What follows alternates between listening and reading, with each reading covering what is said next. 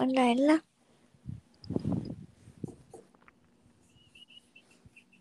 菲菲听到你的声音，跳下了床。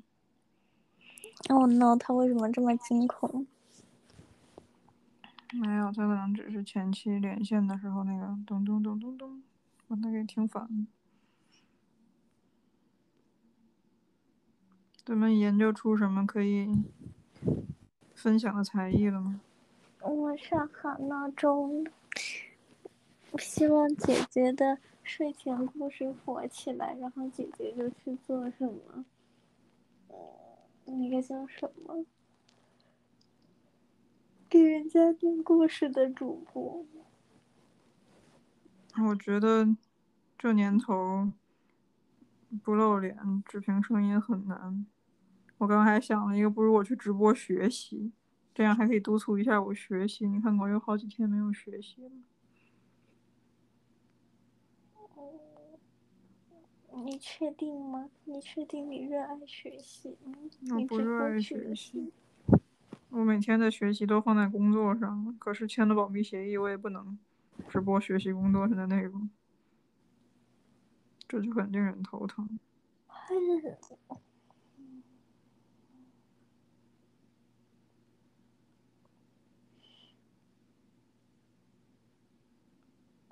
副业？什么？我在想，你说副业，快把剪辑学起来，我们俩剪恋爱 vlog，笑死。学剪辑？没有，就随口一说。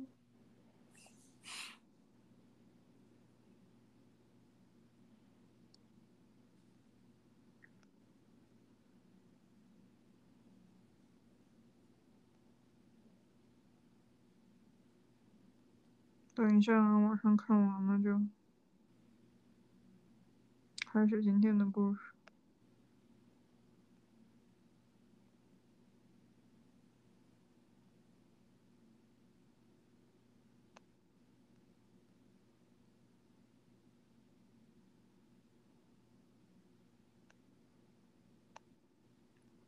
你帮你要有空帮我挑挑羽绒服吧。嗯。是要为冬天转大宝做准备。其实你那个短羽绒服，不是不行啊。完了还是传染？不是说那边特别冷吗？你说我那个不够保暖。我没有穿它去过特别冷的地方。我们肯定也不经常出去，就是。对的。好啦，我来简单概括一下上一次讲到哪。你还记不记得上一次说弗农伊夫在家里要办一个很重要的参会，然后不让哈利出声，但是哈利发现多比来拜访他，他还把他呃赫敏和罗恩给他写的信都藏了起来，然后。现在就讲到讲到这里，就是多比威胁哈利说让他不要回学校上学，否否则的话就不还他的信，然后还要跑出去大闹。嗯哼，那我们从这里开始讲，你还有什么要跟我说的吗？晚安，姐姐。晚安，宝宝。我爱你。我爱你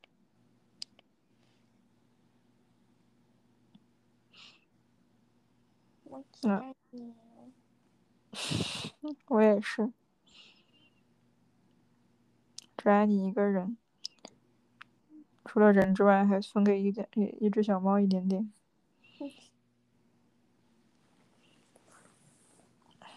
晚安，宝宝。晚安。哈利波特先生要先向多比保证，不去不回霍格沃茨。哎呀，先生，您千万不能去冒这个险。说您不会回去，先生。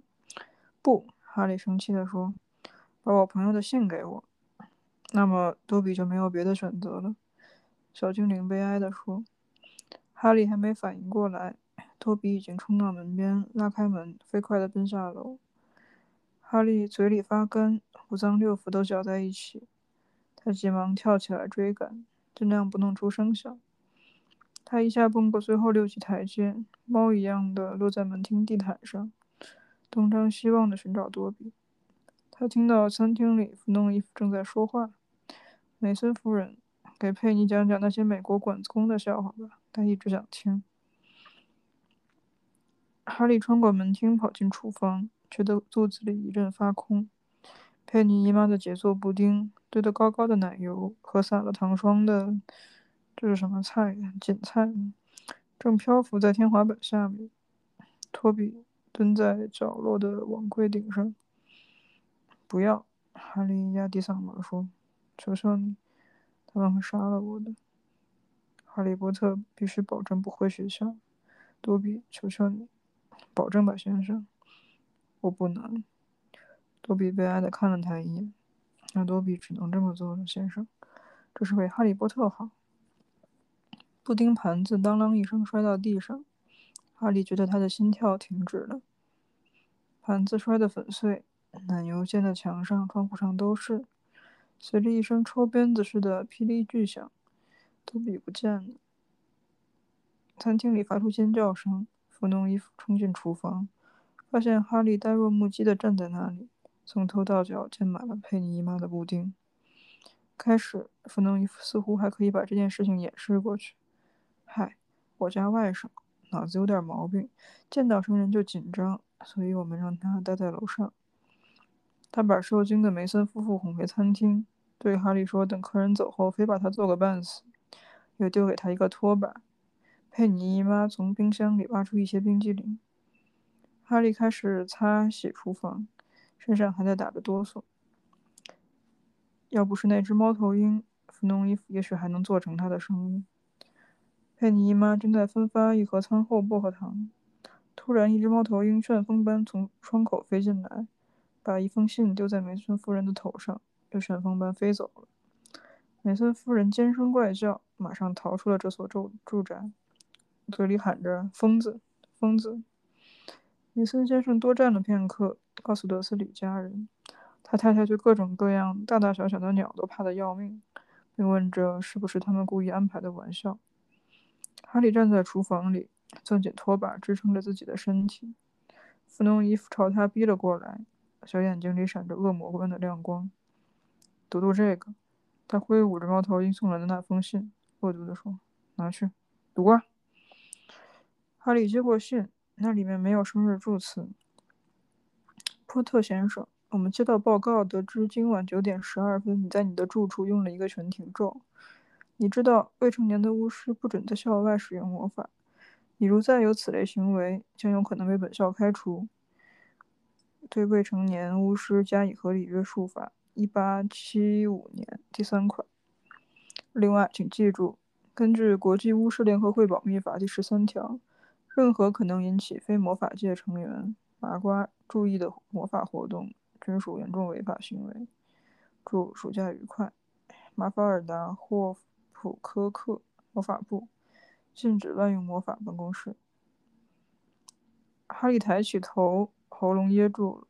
你没告诉我们你不能在校外使用魔法。弗农伊夫说，眼里闪着疯狂的光芒。忘说了，就到脑后了吧？我猜。他像一条大斗牛狗那样向哈利压下来，牙齿全露在外面。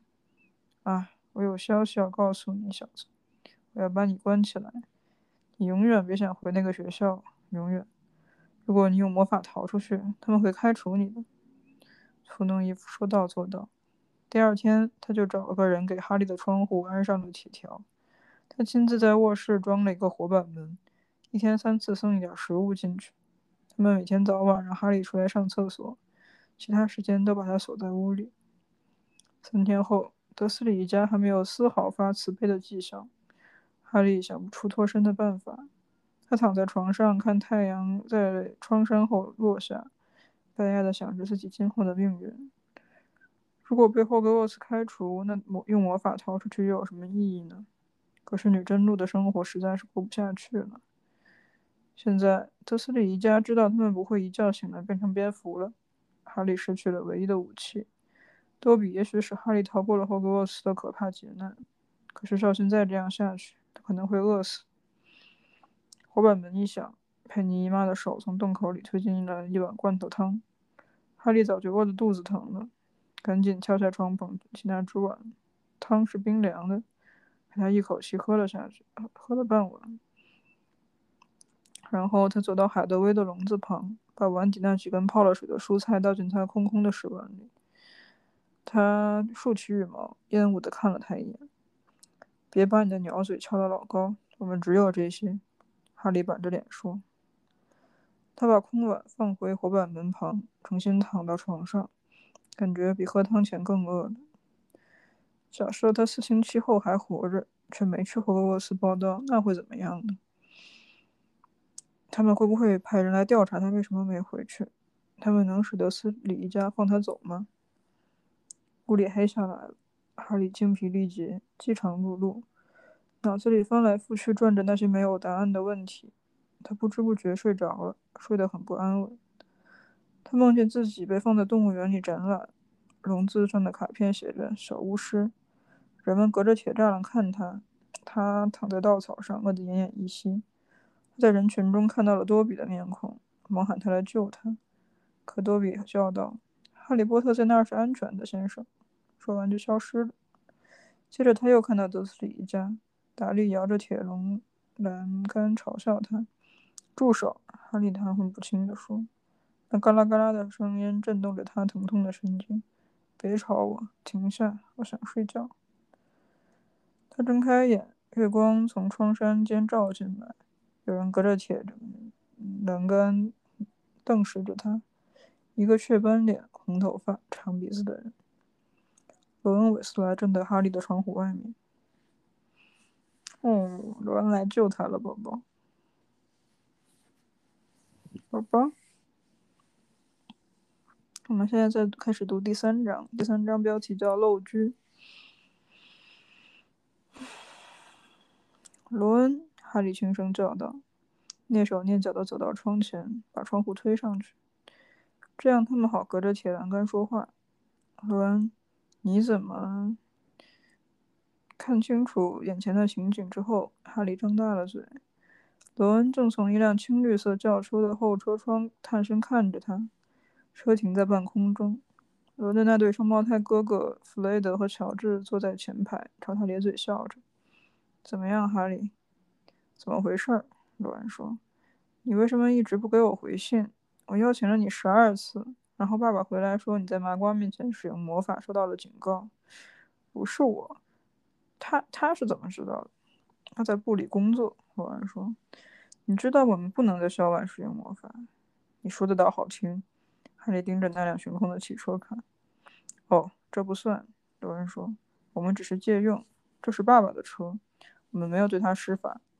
可是你在同你住在一起的麻瓜面前施法。我跟你说了，我没有。”哎，现在没有时间解释，能不能跟学校说一声？德斯里一家把我关起来了，不让我回学校。我显然不能用魔法逃出去，因为布里会认为我三天里两次使用魔法。别废话了，罗恩说，我们是来接你回家的。可你们也不能使用魔法，我们不需要。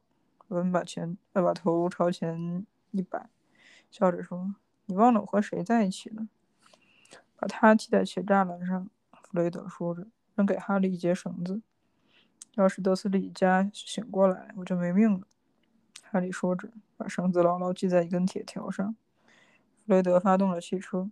别担心，弗雷德说，朝后站。哈利退到阴影里，靠近了海德威。海德威似乎也知道事关重大，在笼子里一动不动。汽车马达声越来越响。突然，嘎啦啦一声，铁栏杆被连根拔起。弗雷德开车笔直朝天上冲去。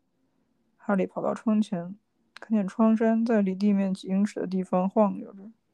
罗恩挡着呃喘着粗气，把他拽进车里。哈利担心地听了听，德斯里的卧室没有什么动静。窗山被安全地放在罗恩旁边的座位上。弗雷德把车倒过来，尽可能靠近哈利的窗户。上车，罗恩说。可我上学的东西，魔杖、飞天扫帚，在哪儿啊？锁在楼梯下的储藏储物间里，我出不了门。那好办。坐在驾驶室旁边的乔治说：“闪开点，哈利。”弗雷德和乔治小心地从窗户爬进哈利的房间。乔治从口袋里掏出一只普通的发夹，开始撬锁。就得他们才行，哈利想。许多巫师认为学这种麻瓜的把戏是浪费时间，弗雷德说。可我们觉得这也是一门技术，虽然慢了点。咔嗒一声轻响，门一下子开了。现在我们去拿你的箱子，你赶快捡点你要用的东西，递给罗恩。乔治小声说：“当心最下底下一节楼梯会响的。”哈利小声叮嘱。双胞胎消失在黑暗的楼梯口。哈利在屋里跑来跑去，收拾了一些东西，从窗口递给罗恩，然后去帮弗雷德和乔治抬箱子。哈利听到弗农伊夫咳了一声。三个人气喘吁吁，终于把箱子抬到楼上，又一直抬到哈利房间的窗口。弗雷德爬回车里，和罗恩一起拉。哈利和乔治在屋里推，箱子一点一点朝窗外挪动。弗农伊夫又咳了一声，再加把劲儿。雷德一边拉一边喘气着说：“猛推一把。”哈利和乔治用肩膀猛力朝箱子撞去，窗子从呃箱子从窗口滑到汽车后座上。好啦，我们走吧。”乔治小声说。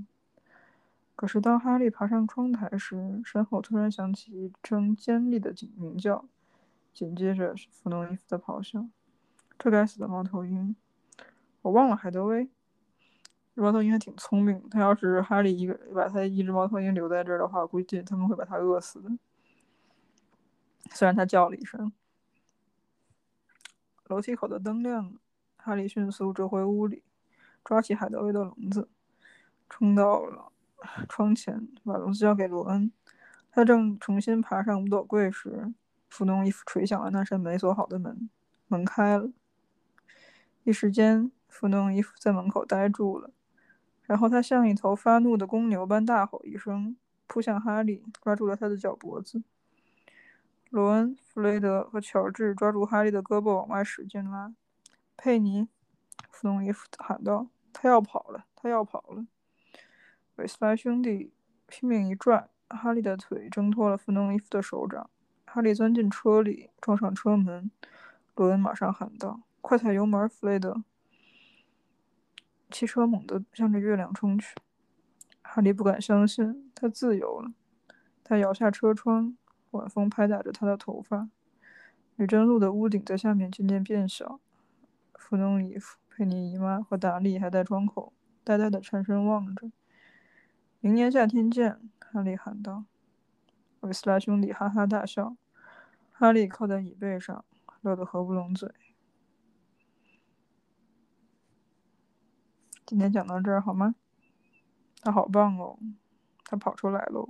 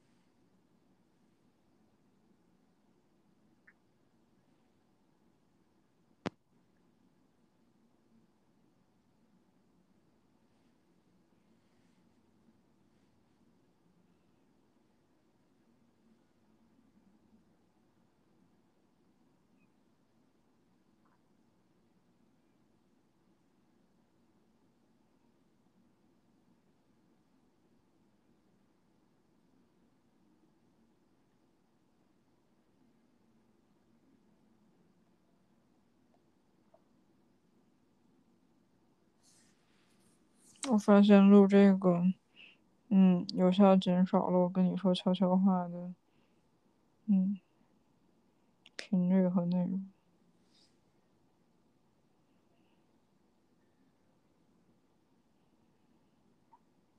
我本来想说，我今天有在认真想，明明以前我才是那个在内心哀怨，明明这件事情说了，为什么不做？如果不做，为什么要说？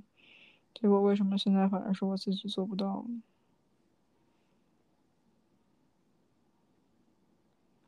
嗯，就像你说的，以前，以前我可能是你吧。就我，可能也没有承诺过什么，就是，或者说没有承诺过这种一直要做的事情，没有说出来。但是这种话确实说出来就是要承担责任和压力的。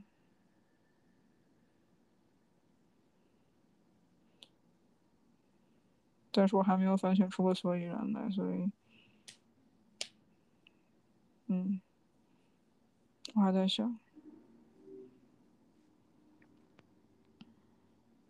怎么避免不开心，或者说怎么让我们都开心。